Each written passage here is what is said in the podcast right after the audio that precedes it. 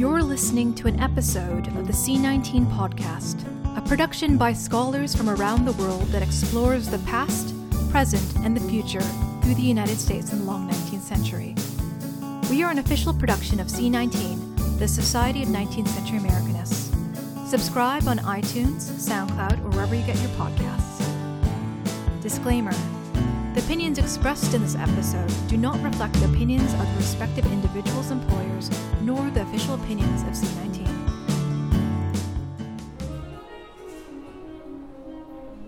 Welcome to the C19 podcast. Your hosts are Jonathan Senchyne and Bridget Fielder of the University of Wisconsin Madison. In this episode, we'll be talking to Mark H., a recent MFA graduate from Columbia University, about his 2018 production of William Wells Brown's 1858 play, The Escape, or A Leap for Freedom. The Escape is a comic melodrama that Brown himself performed in dramatic monologue on the abolitionist lecture circuit. The play exhibits tropes of the slave narrative, anti slavery literature, and other plantation fiction, and minstrelsy, as Brown repeats and revises familiar elements of these genres. At its base, The Escape follows three main characters Melinda and Glenn, a young recently married couple who work together to flee enslavement and to get beyond the reach of white men who would separate and violate them, and Cato, a dandy-esque figure whose feigned contentment and slapstick episodes draw on minstrel stereotypes, but who ultimately escapes by wearing his enslaver's suit of clothes. In the end, Melinda, Glenn, and Cato find themselves together on the banks of the Niagara River, pursued by kidnappers who would re-enslave them, preparing to make a leap for freedom. Mark directed William Wells Brown's play for a three night run in February 2018 at the Lenfest Center for the Arts in New York. We sat down with Mark H. afterward to talk about the play, its production history, his choices as a director, and how contemporary productions stage and engage with the history of racial melodrama. We were particularly interested to bring Mark H.'s thinking about the play to the C19 podcast audience, full of listeners who might read or teach the play, but not necessarily be able to see it produced on stage. Now let's hear from Mark and Bridget. First, you're going to hear Mark H. reading William Wells Brown's author's preface, which was printed along with the text of Brown's play in 1858. Mark H. himself, as director and performer, took the stage at the beginning of each production and read Brown's words as follows Author's Preface This play was written for my own amusement, and not with the remotest thought that it would ever be seen by the public eye. I read it privately, however, to a circle of my friends, and through them was invited to read it before a literary society. Since then, the drama has been given in various parts of the country. By the earnest solicitation of some in whose judgment I have the greatest confidence, I now present it in a printed form to the public. As I never aspired to be a dramatist, I ask no favor for it, and have little or no solicitude for its fate. If it is not readable, no word of mine can make it so. If it is, to ask favor for it would be needless. The main features in the drama are true. Glenn and Melinda are actual characters and still reside in Canada. Many of the incidents were drawn from my own experience of 18 years at the South. The marriage ceremony, as performed in the second act, is still adhered to in many parts of the southern states, especially in the farming districts. The ignorance of the slave, as seen in the case of Big Sally, is common wherever chattel slavery exists. The difficulties created in the domestic circle by the presence of beautiful slave women, as found in Dr. Gaines's family, is well understood by all who have ever visited the valley of the Mississippi.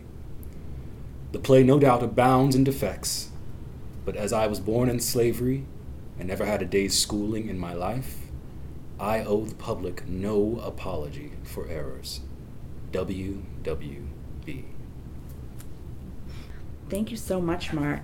Um, so, for listeners who are unfamiliar with Brown's play, I'm wondering if you could give us a little summary of what this play is about, knowing that 19th century melodrama is uh, admittedly very, very difficult to summarize. Yeah, well, what it's about. Uh, you know, plot wise, it's typical sort of you know, melodrama fare. There's uh, there's a hero, there's a villain, there's a quote unquote damsel, I guess, if you want to call uh, Melinda that. Or she's totally not that. Uh, there's a battle, you know, a battle between the forces of good and evil. There's a sensational, you know, sensational plot. Um, in fact, you know, the the plot is uh, the piece is more plot driven than sort of character driven. It tends to be the case with melodrama.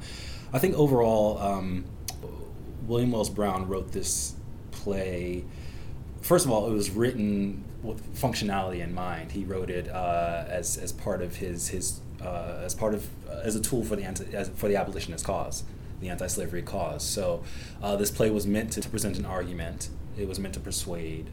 Um, and so it's part critique and, and, and, and of, of, of, the American system, and um, but ultimately I think the play is uh, it's about it is about self realization um, and self self liberation, self realization. You know, the three main characters that we follow, Glenn, Melinda, and Cato, um, they each have a journey from the beginning of a play and sort of uh, you know trying to decide how to be free, when to be free. Um, they have ideas of what kind of lives they want, who they want to be, and they know that their current situation is not that. Um, and over the course of the play, we see them uh, gain more strength, gain more courage, gain more determination, and ultimately, by the end, uh, you know, liberate themselves. So you read this preface yourself at the beginning of your production. Why was it so important for you to include this piece of paratext as part of your production, and also to insert yourself as the director into um, this role of the author on stage? Yeah. So um, I find this preface to be um, fascinating, and, and William Wells Brown, you know, he first of all acknowledges his intentions with the piece, which was again never to be seen by the public or like it was never meant to be a public thing. He says he wrote it for his own amusement. Um, I don't know how, how you know how true that is, but you, know, you have to sort of accept his word, I guess. You know that it wasn't his intention that it would have become the thing that it became. So I, I, I think I, I, find there's a humility in that, an interesting humility um, that he expresses there, but also. Um, you know, and the fact that he he doesn't ask for any, there's no sort of monetary gain. He doesn't ask for any sort of you know uh, remuneration for it, or he doesn't really even care what people necessarily do with it. He sort of created this work and has put it in the world, and um, and so there's that. I love that he acknowledges that um, that the piece is based on true experience, true lived experience, which I think is important for an audience to know and then also that there's a sort of a defiant quality to the to this preface as well, and that he doesn't really care what people think about. I mean, he he he says if there's flaws, he acknowledges that there are flaws in it, but he also acknowledges that you know he was born into an institution of slavery, and no one ever bothered to educate him, and um, so he he makes no apologies, and I, I just find that so brilliant, and I just felt like people needed to know like people just needed to hear these words. So you know it's very important for me to always acknowledge the ancestors always acknowledge you know um, and i think that you know not only is the the, the, the, his preface amazing in his own words, but to also be able to bridge the, the past with the present, um, and to be able to have William Wells Brown speak for himself to the to the contemporary audience in his own words, I thought um, was was very important to me. I, I, wasn't sure if it was going to be uh, a program note, you know, some just posted in program note for the audience to read before the show, or if it was going to be an audio track that was played somehow before the show. I ultimately decided to be the one to read it live um, because uh, I love the idea of a narrator in a piece. I just I love the idea of, of, of that or an MC. It was a way to have someone that was not the cast mm-hmm. sort of speak this but also as the you know the primary interpreter the sort of first even before the cast and anyone else could you know i had to sit with this piece for so long and so it, it also sort of acknowledges that kind of private relationship i had with william wells brown so here we might highlight the performance history of the play, right? Yes. As this is a groundbreaking performance. Brown himself is not known to have ever produced this thing in full, right? Even though, um, as is the uh, common in 19th century. People would read these things aloud and they would be printed and circulated. Uh, but there's only one other known full production of this play, is that right? And that was in 1971 at Emerson College in Boston. Yes, so that that's another amazing thing. So this play, yeah, in, in William Wells Brown's time, uh, it was never. I mean, again, he, he never really wrote it thinking anyone would see it first of all, but uh, he ended up uh, taking it around you know, to various parts of the country and just reading it, you know, during during anti-slavery move, uh, uh, meetings, and um, yeah, so the first ever real production of the play um, was done in 1971 by uh, James Spruill, Jim Spruill, um, who actually was an early mentor of mine uh, when I was a student at Boston University, which I, I, blew my mind and came, you know, it was a whole like moment when I when I saw that as well in my research. Um, but he's a man I I admired um, greatly and was super talented as a teacher and as a, as a, as a theater artist and a scholar and yeah, so he he the first ever production uh, he did he directed back in 1971 at Emerson. He actually also revisited the work in 1977, and so there was another production also in Boston. So yeah, so my production really is the the I'm the second director as far as I've, I've been able to find the second ever you know director to to produce this play and third ever in his. I mean, this is a play that's 100, 150 years old. This this year is its 150th anniversary of its publication. And, and it, while it's been, it hasn't been produced. It's been widely read and anthologized and taught in classes. Yes. How did you come upon this? Yeah, so I uh, in an, antholo- an anthology kind of I was reading or revisiting um, a book called A History of African American Theater um, by James uh, Errol G. Hill and James V. Hatch and it's a it's a really great general history of African American theater. Um, it's the best that I found so far, um, and uh, it's a great sort of starting point to branch off into other research. So, I had been familiar with that that work and had read it, and I was revisiting it, a chapter of it, a couple of years ago um, while an MFA at Columbia, and uh, in the second chapter, he uh, it's talking about sort of the uh, the beginnings of a, a sort of conscious and organized African American theater, you know, uh, com- community. Um, he mentions this play, and so yeah, I decided to finally actually really read it. I hadn't read it before, even though I knew about the play. Um, so I decided to track it down and got a copy, and instantly fell in love with it. So this is um, perhaps a little bit ahead of ourselves, and we'll come back to some of the basic, um, you know, elements of, of, of, this. But I want to keep going with this. Sure discussion of your casting and your yes. characterization because I think this was really the key to the success of this production. So, um, first, I, I think one of the most obviously successful elements of your production is your use of an all black cast to frame a play that necessarily is contains but is framed as a resistance to racist violence. There's a lot of racist violence in this play. Um, this could have been done very poorly, I think we all understand. And I'd love to hear you say more about your decision to cast this production with an all black cast, what your concerns were as you approached the play's violent content.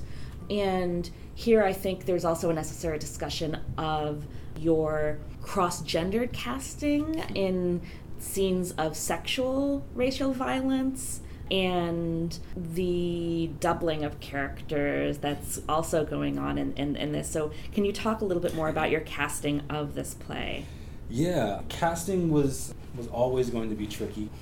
I think the decision for an all black cast came pretty early, even before I necessarily knew all the reasons why. It was sort of an instinct. On the one hand, I knew that I was not interested, at least definitely not at this point in my life or career, in um, let's not put on a minstrel show. Yeah, well, yes, right? I wasn't. Like, let's, yeah, let's not. I was not interested in doing that. I was also not interested in staging white on black violence. I wasn't say I wasn't interested in sort of you know continuing that ritual, having this you know playing this ritual out every night or every day in rehearsal.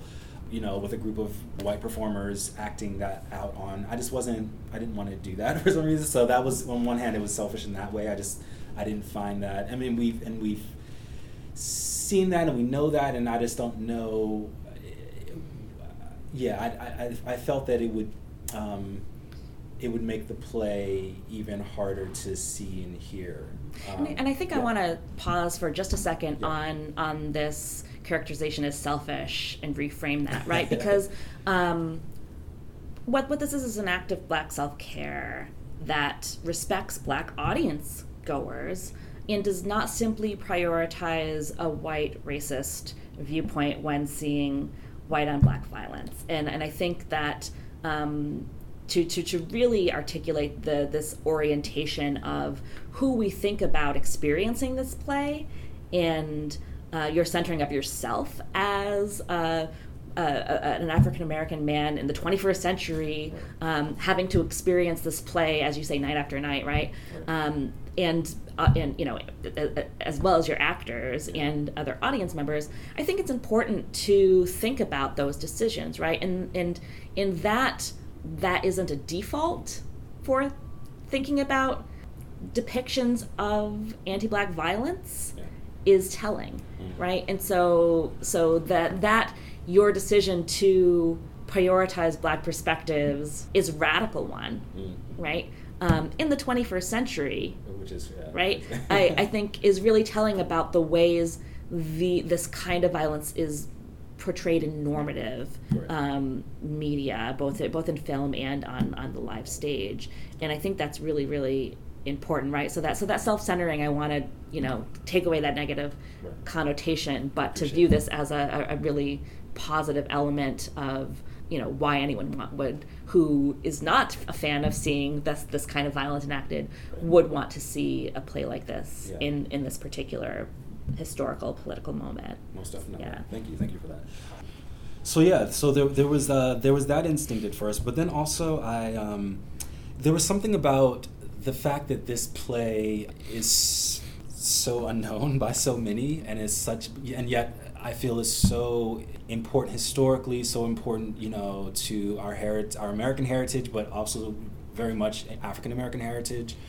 And there was something I, I really, um, I thought it'd be very valuable and meaningful to have a, a group of, of, of Black Americans and black theater artists to be able to really um, to really dig into this this artifact and you know of our of our heritage um, uh, and to really uh, to be able to have this space uh, maybe even a safer space um, to you know discuss all of the issues that are presented all of the big ideas that are in the play all the complications uh, to have a, a, space where you know we could uh, you know you know a lot of these characters in the play are you know, they're, they're tongue in cheek. You know, William Wells Brown is, is critiquing them and making fun of them, and so to have a space where the, the artists themselves could to, could do that and have these jokes amongst themselves and, and be safe in that, and um, I don't know. I you know I just thought it would be very meaningful to have a, a, a you know a group of an all black cast and and, and mostly um,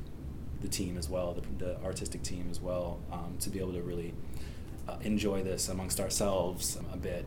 One, one other thing I want to talk to briefly about the decision of having an all black cast.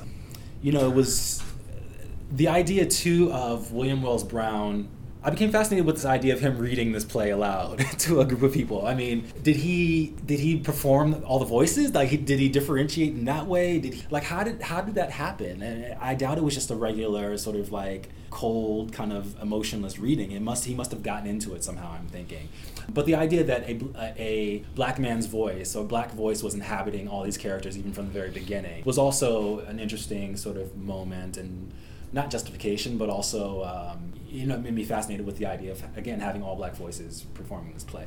I want to return to this point about the escapes, re confronting and reworking 19th century blackface minstrelsy, and your staging of black cast members uh, in blackface, or in what I would argue is a form of critical whiteface, is I think an amazing part of this. Um, there are other living playwrights who do similar things, like Branden Jacobs-Jenkins and Neighbors and, and Octoroon, uh, comes to mind as, as kind of adapting 19th century plays. And you're doing something different with your engagement in the 19th century play as it appears and thinking about its production as a place that we can have that kind of revelation of what the radical intervention the play itself is making on this this larger generic landscape and so I want to get you to say more about one of my favorite things about this production, which is the representation of Cato, mm. uh, which I think is one of the most difficult things to pull off in this. And I think what makes this play really daunting and difficult to teach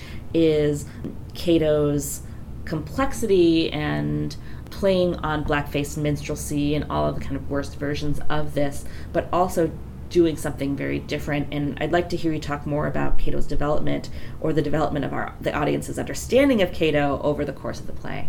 Okay, so on one hand, uh, I'll come to specifically Cato in just a second, but just to touch on this, um, the idea of, um, of sort of my take on uh, whiteface or blackface or you know the kind of masking uh, convention in a way.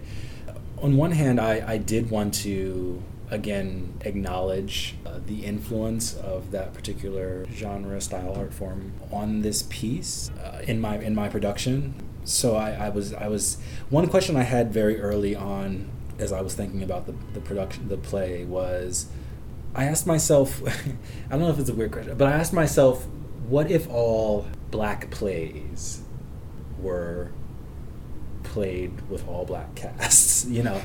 Um, how would that force us to like how would we then deal with portraying other uh, other ethnicities and races and how you know just how, what you know would it would it make us more creative would we have to come up with creative solutions for that or how would we you know what are the ways we could deal with that? So that's something i had to ask myself again as i you know once i decided to have an all black cast how would i then how would i then pull that off um, it became very clear to me that I think that I definitely needed some sort of visual marker of racial difference just because you know something like the the very opening image of the play for me was so fascinating in my imagination to see the curtain come up and you see Mrs. Gaines sitting there with a, a, a, little white boy visually behind her and, and then and Dr. Gaines coming in and not knowing if you know if, if that's their child or who you know who all these people are. I thought that was very necessary and definitely necessary for later on in the moment where um, Sampey is confused again by one of the visitors to the house, you know, for being their child.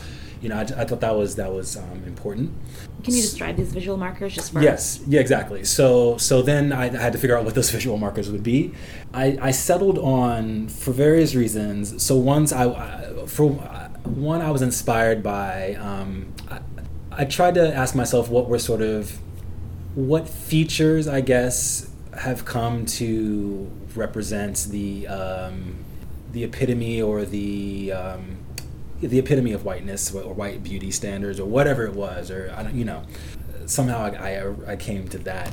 And I was I was thinking of uh, Toni Morrison's The Bluest Eye um, and that tragic story and and um, just the idea of coveting blue eyes as a you know as as um, as a way to sort of blue eyes in that story symbolizing beauty and worth and all that kind of things like that um, and ultimately you know whiteness as well.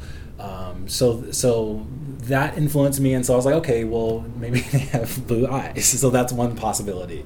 Um, maybe the white characters in play might have blue eyes as one marker.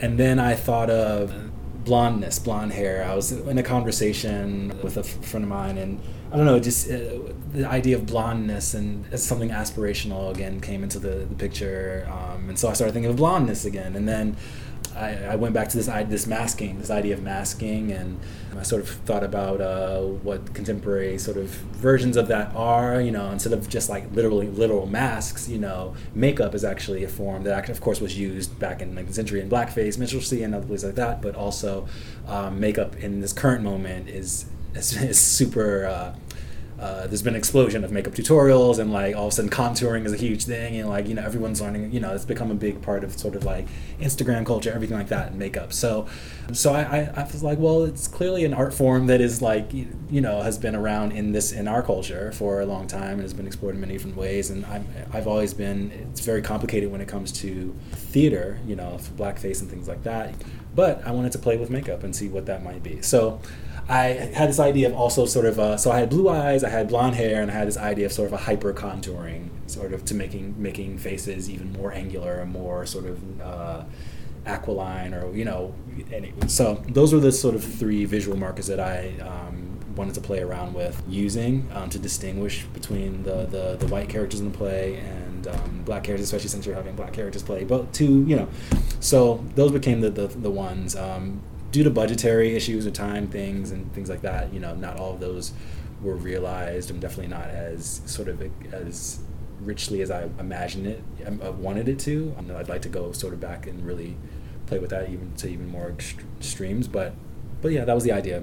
Yeah. So, yeah. Uh, so interestingly, so what we don't see then is a kind of literal white face, but what we do see, and that is, I think, pretty clear is blonde wigs uh, used throughout, right? And so this blondness as a marker of whiteness that is unstated but then becomes apparent over you know the course of the very beginning of the play as we kind of work out you know who these characters are and what's going on with them then i think becomes a really interesting kind of theorization of brown's own marking of whiteness in this play and the I, I think also the, this this also plays with the the acting plays up with this melodrama, right? Right. And so um, so whiteness itself is caricatured in the ways that we understand race to be caricatured in, in, in, melodrama, but that often gets masked. And so I think there's this kind of misconception that we're to take all of these characters, you know, completely seriously, except for Cato,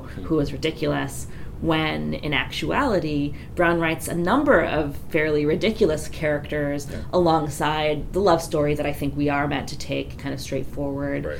And the slaveholders and other pro slavery characters are some of the most ridiculous in Brown's play. And I think that kind of confluence of both visual marking and playing on the uses of melodrama here really kind of makes that clear for you know even a familiar reader of the play who you know hasn't had the chance to kind of see how this is this is played out. And i think that cast alongside a character like cato really helps us to see what cato is and isn't doing. And so in this cato isn't exceptional in his racial caricature even but is kind of doing one amongst many except one of the things that we learn over the course of the play is that, of course, his performance is intentional exactly. to some extent. Yeah, yeah, yeah. I mean, Cato again. Cato is is it's strange. Like I I I I'm so fascinated with this character and so in love with this character that I even sometimes I like get emotional sometimes thinking about like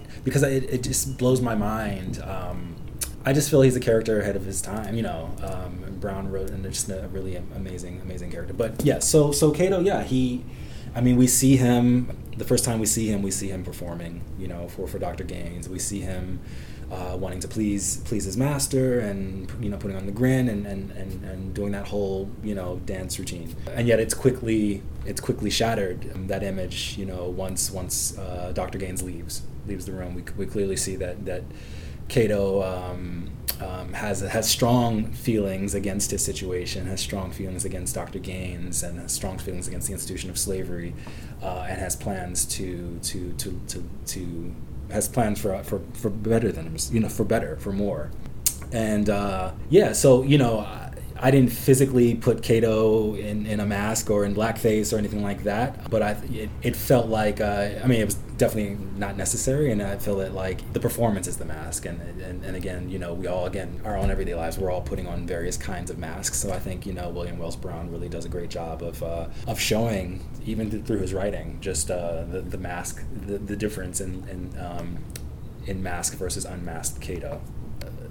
Now here is where I think mm-hmm. you really help to illustrate um, some of the way that Brown is a bit ahead of his time, and Cato reads in many ways like uh, kind of later century plantation anti nostalgia like we would see somebody like Charles Chesnutt writing, right? So somebody he he, he seems like he's out of the passing of Grandison mm-hmm. and not out of mid-century melodrama. Right. And the interesting way that you do this, I think, is by trusting Brown's intervention and play with genre. So you don't shy away from melodrama in the scenes with Cato. Could you talk a little bit about mm-hmm. that?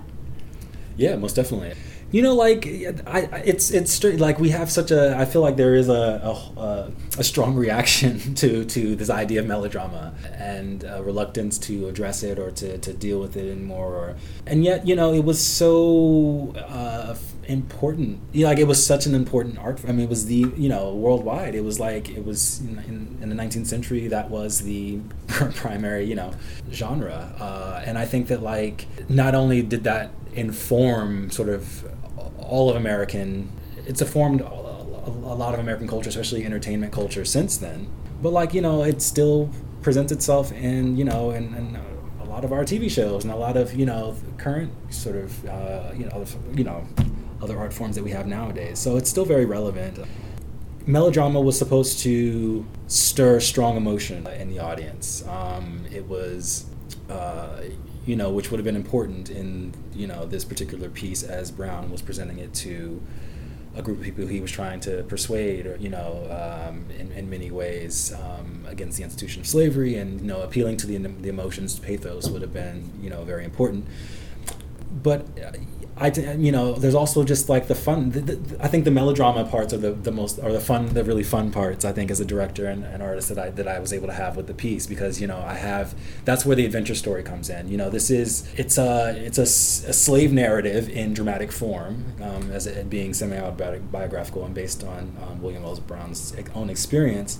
Um, and so there's a lot of horror in this world, and there's you know, and that's built in but a lot of this like uh, but it's also it can be enjoyed as an adventure story as, as in a story of, of, of people escaping from from horrible circumstances and going on a, a, a, a, road trip in many ways an adventure trip and, and the perils that come along with that and then a final there's a final showdown between good and evil and a big epic battle and there's a lot of excitement that I think uh, melodrama brings, and I wanted to. I didn't want to. I wanted to embrace that in this in this piece. I really wanted to um, you know that was the you know there's there's there's these fight scenes written into it and like what does a fight scene between Mrs. Gaines and and and Melinda look like you know like it's in the play it's just described you know Mrs. Gaines pulls out a, a vial of poison and a knife and she and then and she she slowly approaches Melinda and then it just says you know Melinda sweeps her off, cap, comb, and curls. That's all it says.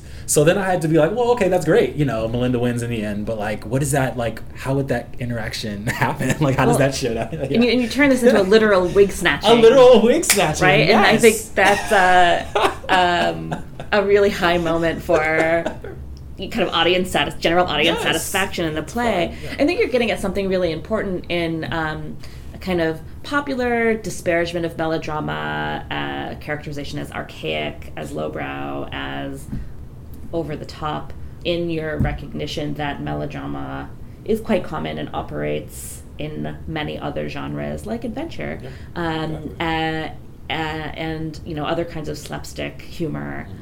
as quite a contemporary and living you know element of, of, of popular theater and not just this kind of archaic, um, you know, holdover or something. And I think that I think the this play shows a lot of the ways that uh, these popular disparagements of melodrama are actually not grounded in, in reality of like the history of theater yeah. more broadly. Most definitely. And you know this idea of like lowbrow you know like shakespeare is you know, shakespeare is an amazing he did an amazing balancing act which is why his plays are so still so loved and read and important and relevant you know all of that because he he was he his plays speak to speak to all audience. I mean, they speak to the low. Uh, you know, like I, it's I, I even like these those terms because it implies sort of hierarchy. But like you know, he he had he had stuff something for everybody in his plays. He had the the, the heightened language. Uh, which also Brown uses as he's referencing um, William Shakespeare and the characters of Glenn and Melinda and their their flowery their speeches and stuff. Um, but he also had you know the he had violence and in moments of you know that that would appeal to um, to all sorts of people. So I think that you know um, again Brown also does that, and I really wanted to honor that. And um, another th- another way that uh, melodrama influenced my production is that um, you know the, the, idea of melodrama itself, it, even breaking down the word melodrama, it comes from melos, um, which which uh, was Greek for uh, well honey, but song. Um, uh, and then the drama, of course, but like that. But melodrama is also a key element of melodramas was music, mm-hmm. um, incidental music. So it had music that would accompany the action and, and help to um, help to the audience to feel as well, help help to get them and rouse emotion in them as well. And so for me, as I was thinking about this piece, I knew that you know, again, based on my my own sort of research into early African American theater, and uh, there were there was a use of live instrumentation or a live small band on stage in many in many early productions, and so I wanted to, you know, as I'm trying, it's part of my larger mission. Um, is to um, is to not only sort of you know scavenge and ex- excavate those uh, elements foundational elements of, of a of black theater tradition, but also in my own way, you know, create my own African American theater that is very African American, but also, you know, very Mark Age.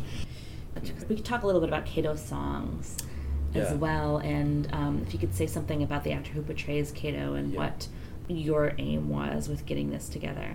So Titus Van Hook um, was the amazing actor that played Cato. He was a first year uh, actor in the MFA program at Columbia University, and um, you know, again, Cato, um, Cato's journey. Cato, again, he's a survivor. He he respectability is super important to him, and he has big dreams for himself. He has he doesn't necessarily know exactly how he'll get there or but he knows that he wants to be more. He knows that he wants to be a doctor. And then something else comes along. He's like no i want to be that as well. I want to be the and he and he finds any means he can to achieve it. You know he's the trickster character uh, in this play. And so he's also playing on that that that african african american you know American tradition, you know, figure as well. He uh, is super smart, super agile in his thinking and in his physicality. He, um, you know, his while Glenn and Melinda, you know, they literally fight physically for their freedom to escape. Cato sneaks out and he disguises himself in his master's clothing and sneaks out and finds his freedom in that way, which is which is fascinating. He, you know, I, I, anyway. So so so Cato, you know, his he's a supreme challenge for any actor just because of the his emotional depth and the complexity of him, you know, that that William Wells Brown wrote but he's super fun as well. And I, I think that um, you know I needed an actor who who could be um, who could give me all of that, who could also be charming. You know, again, it's a it's such a difficult character, and it could could be very could cause a lot of strong reaction in a lot of people. I needed a, a, a, a an actor who could also come off as um, while we don't necessarily like him in the beginning because he's kind of an obstacle to Glenn and Melinda, and he's you know we, we have reactions to sort of his the, the trope of, of this character, but um, ultimately we we we like him. Uh, You know we have to like him, um, and uh, what I find it amazing. This is one of the most amazing moments in this play of so many, is. Glenn and Melinda, like they don't like Cato at the beginning. Again, he, he's an, he's an obstacle for them in their love and, and, and all that. But uh, through fate, the three of them end up meeting, re, you know, re, uh, reuniting at the house of the Quakers. Um, they've all gone on their separate journeys, but they, they, they reunite there. And that's the first time Glenn and Melinda have seen Cato since the plantations, you know. Um, and I think obviously there's an initial hesitation because you know he was the the master's you know right hand man. So is he is, is has he has has Dr. Gaines come up? Is he is he around as well? But then after that initial I think moment of suspicion, they welcome Cato immediately. They welcome him you know as one of their own. And Cato says, "I'm one of you now. You know I'm I'm here too." And I think it's an amazing moment that they embrace him, and all the all the other stuff kind of falls away. That they you know. Yeah, I mean, I think it's it's one of them plays um, real moments of radical abolitionism, right? Where you know Cato's kind of opportunistic. Right. He's you know a bit of a dandy. He's self-serving. Um, it's unclear, but you know he um, he's he's looking out for himself. Yes. At the beginning, and that seems to be his main prob- problem. Right. Um, but he is just as deserving of freedom as any of these other people. Yes. And that's what these characters recognize Yes. in that um, in you know they're they're they're kind of joining right that like anybody getting out of this Yes. is a good thing ultimately um and in know. this new world in this new world that they're heading towards you know he's a part of that uh, you know all of all of these you know glenn melinda and cato gets to be there too and one of the moments that i you know i had a moment at the end it was subtle and may not be recognizable but like i wanted um cato to and as, as part of his costume i I wanted him to have white gloves I just wanted him to, to have white gloves to, to again reference minstrelsy, where you know they, they that was a, an element, but also you know at the end to, to have a symbolic moment of him removing those gloves and dropping. So before you know after the whole fight scene at the very end, before he jumps into um, the the the the ferry, he has a moment where he removes those gloves and casts them down and leaves them on the shore and and jumps in to the to ferry to join the others. So there was you know there was some meaning behind all of that as well. But uh, yeah i, th- I think it's uh, i think it's beautiful that um, you know, we get to still, while we may have different, you know, tactics for, for achieving self liberation or self realization and all that, um, ultimately, you know, the embracing of community and all that, and, and, and all, all facets of us in this new land, I think is, is was a beautiful sort of message that I, that I saw and, and wanted hope to hope to convey. Um. Can you tell us what is next for you? Yes. Um, so what's next for me? I am so I graduated, uh, which I'm so you know happy. Happy. yeah. Thank you so much for that. There's a lot of work, um, but I am actually going to be. Um, I'm going to be heading to uh, to Chicago. Um, I got a uh, I accepted a fellowship and an artistic apprenticeship with Steppenwolf Theater. So I'll be with them for their entire 2018-2019 season, working directly with uh, Anna Shapiro, the artistic director, and the whole artistic team. And you know, I'll be in rehearsal rooms with them and planning the season and doing administrative work and you know some casting and all sorts of stuff. So I'm ex- really excited to be able to learn from you know one of the quintessential American theaters uh, and a model um, that I really you know as an ensemble theater you know it's a model that I really respect. So it would be great to you know as I'm thinking about my own company uh, my own future plans, you know, to be able to learn from them. It's going to be amazing. Um, I'm also uh, collaborating right now with Bill T. Jones, um, choreographer, director, legend, all of that. Um, he, uh, um, we're devising a new piece um, that is going to be, I don't know how much I can or should say, but it's a, it's a, it's a new, uh, new piece that's going to be going on at the Park Avenue Armory uh, in 2020.